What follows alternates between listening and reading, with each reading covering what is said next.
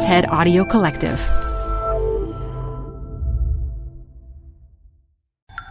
This TED Talk features energy scientist Rose Mutiso, recorded live at TED Summit 2019.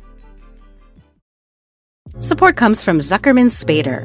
Through nearly five decades of taking on high stakes legal matters, Zuckerman Spader is recognized nationally as a premier litigation and investigations firm. Their lawyers routinely represent individuals, organizations, and law firms in business disputes, government and internal investigations, and at trial when the lawyer you choose matters most. Online at Zuckerman.com. Support for TED Talks Daily comes from Capital One Bank. With no fees or minimums, banking with Capital One is the easiest decision in the history of decisions. Even easier than deciding to listen to another episode of your favorite podcast. And with no overdraft fees, is it even a decision? That's banking reimagined. What's in your wallet? Terms apply. See CapitalOne.com slash bank. Capital One N.A. member FDIC.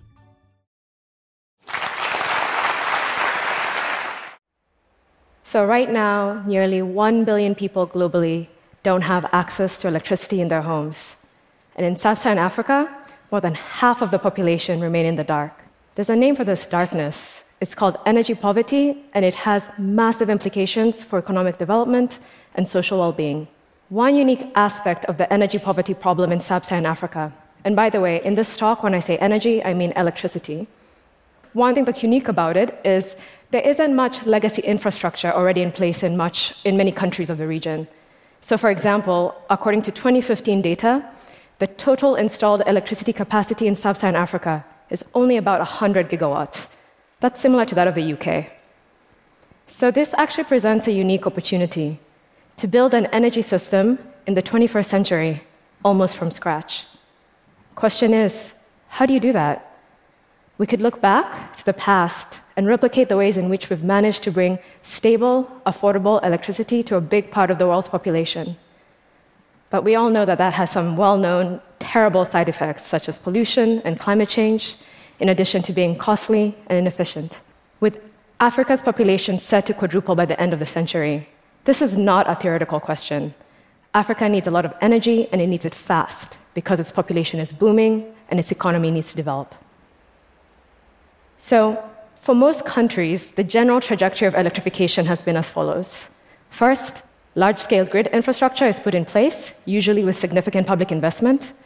That infrastructure then powers productive centers such as factories, agricultural mechanization, commercial, enterprises, and the like.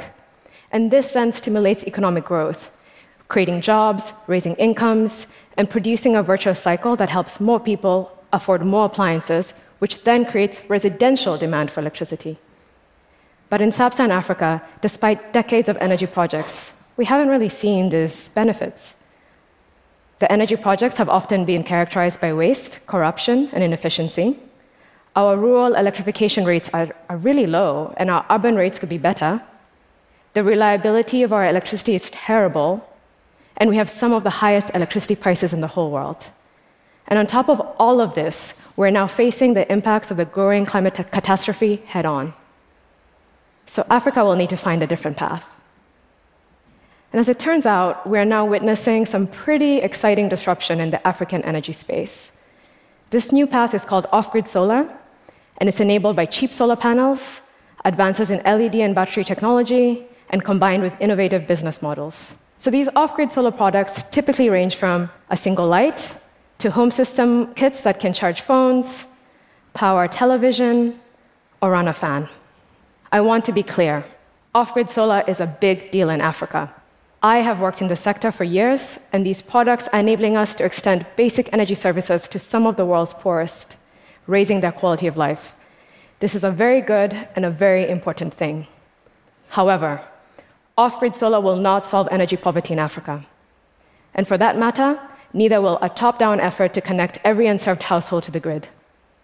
You see, I'm not here to rehash that played out on versus off grid or old versus new debate. Instead, I believe that our inability to grapple with and truly address energy poverty in Africa stems from three main sources. First, we don't really have a clear understanding of what energy poverty is or how deep it goes. Second, we're avoiding complex systemic issues and prefer quick fixes. And third, we are misdirecting concerns about climate change.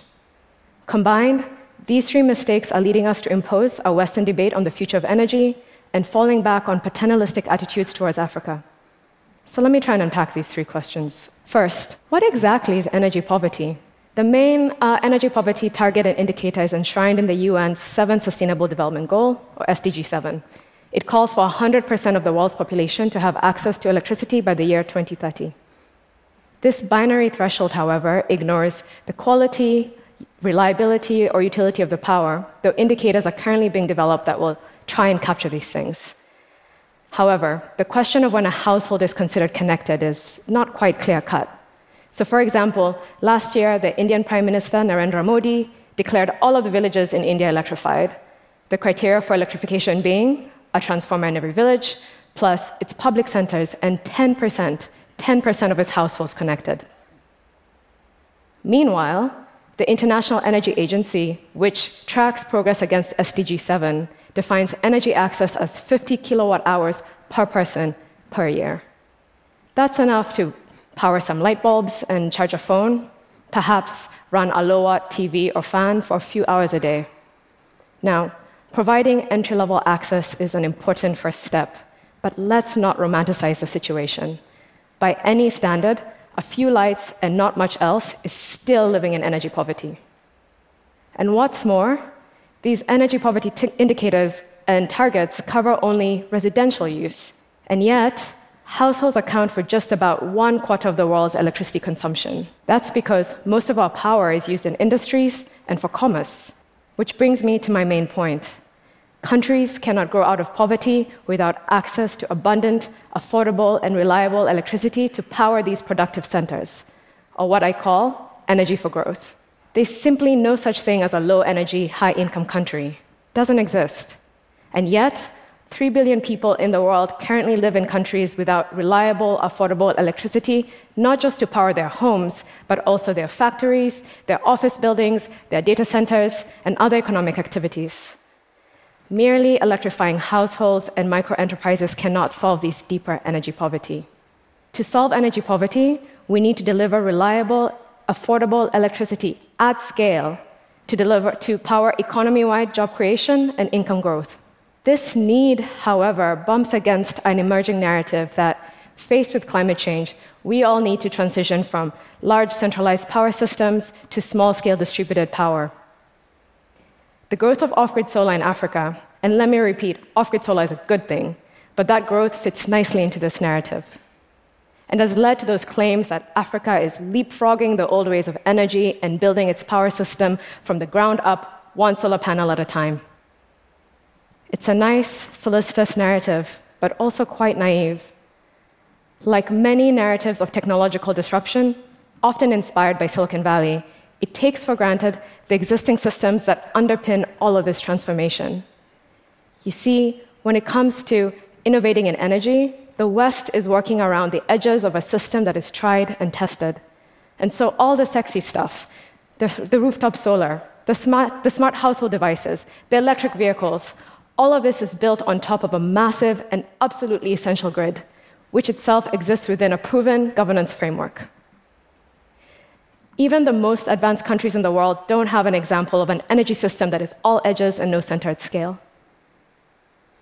So ultimately, no approach, be it centralized or distributed, renewable or fossil based, can solve can succeed in solving energy poverty without finding a way to deliver reliable, affordable electricity to Africa's emerging industrial and commercial sectors. So it's not just lights in every rural home. It's power for Africa's cities that are growing fast and increasingly full of young, capable people in desperate need of a job. This, in turn, will require significant interconnectivity, and economies of scale, making a robust and modern grid a crucial piece of any energy poverty solution. So, our second mistake is falling for the allure of the quick fix. You see, energy poverty exists within a complex socioeconomic and political context. And part of the appeal of new electrification models, such as off grid solar, for example, is they can often bypass the glacial pace and inefficiency of government. See, with small systems, you can skip the, you can skip the bureaucracies and the utilities and sell directly to customers. But to confront energy poverty, you cannot ignore governments, you cannot in- ignore institutions, you cannot ignore the many players involved in making, moving, and using electricity at scale. Which is a way to say that when it comes to providing energy for growth, it's not just about innovating the technology, it's about the slow and hard work of improving governance, institutions, and the broader macro environment. Okay, so this is all good and nice, you say. But what about climate change? How do we ensure a high energy future for everyone while also curbing our emissions?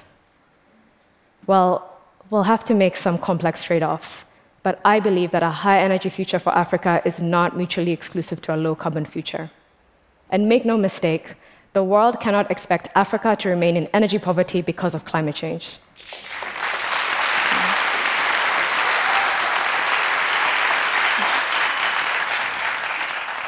Actually, the facts show that the opposite is true. Energy will be essential for Africa to adapt to climate change and build resilience. You see, rising temperatures will mean increased demand for space cooling and cold storage. Declining water tables will mean increased pumped irrigation. And extreme weather and rising sea levels will require a significant expansion and reinforcement of our infrastructure. These are all energy intensive activities. So, balancing climate change and Africa's pressing need to transition to a high energy future will be tough. But doing so is non negotiable. We will have to find a way.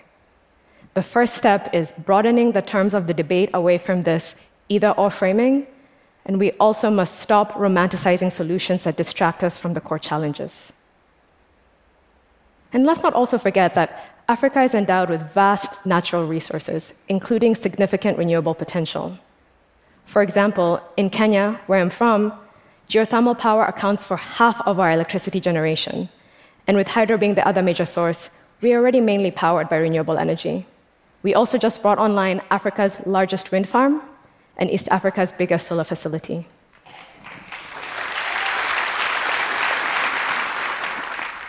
In addition, new technology means that we can now run and design our power systems and use energy more efficiently than ever doing more with less. Energy efficiency will be an important tool in the fight against climate change. So, in closing, I'd just like to say that Africa is a real place with real people navigating complex challenges and major transitions just like any other region of the world.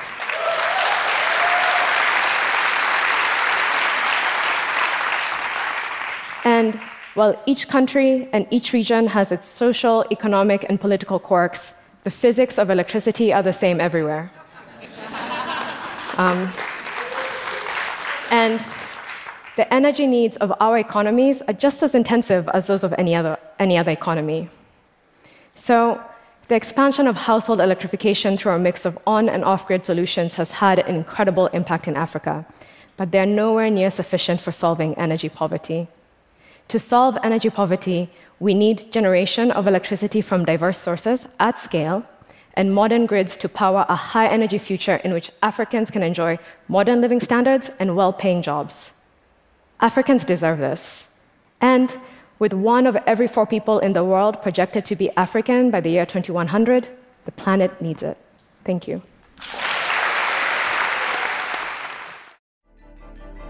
For more TED Talks, go to TED.com. Support for TED Talks Daily comes from Odoo. If you feel like you're wasting time and money with your current business software or just want to know what you could be missing, then you need to join the millions of other users who switched to Odoo. Odoo is the affordable all in one management software with a library of fully integrated business applications that help you get more done in less time for a fraction of the price. To learn more, visit odoo.com slash TED Talks. That's O-D-O-O dot com slash TED Talks. Odoo, modern management made simple.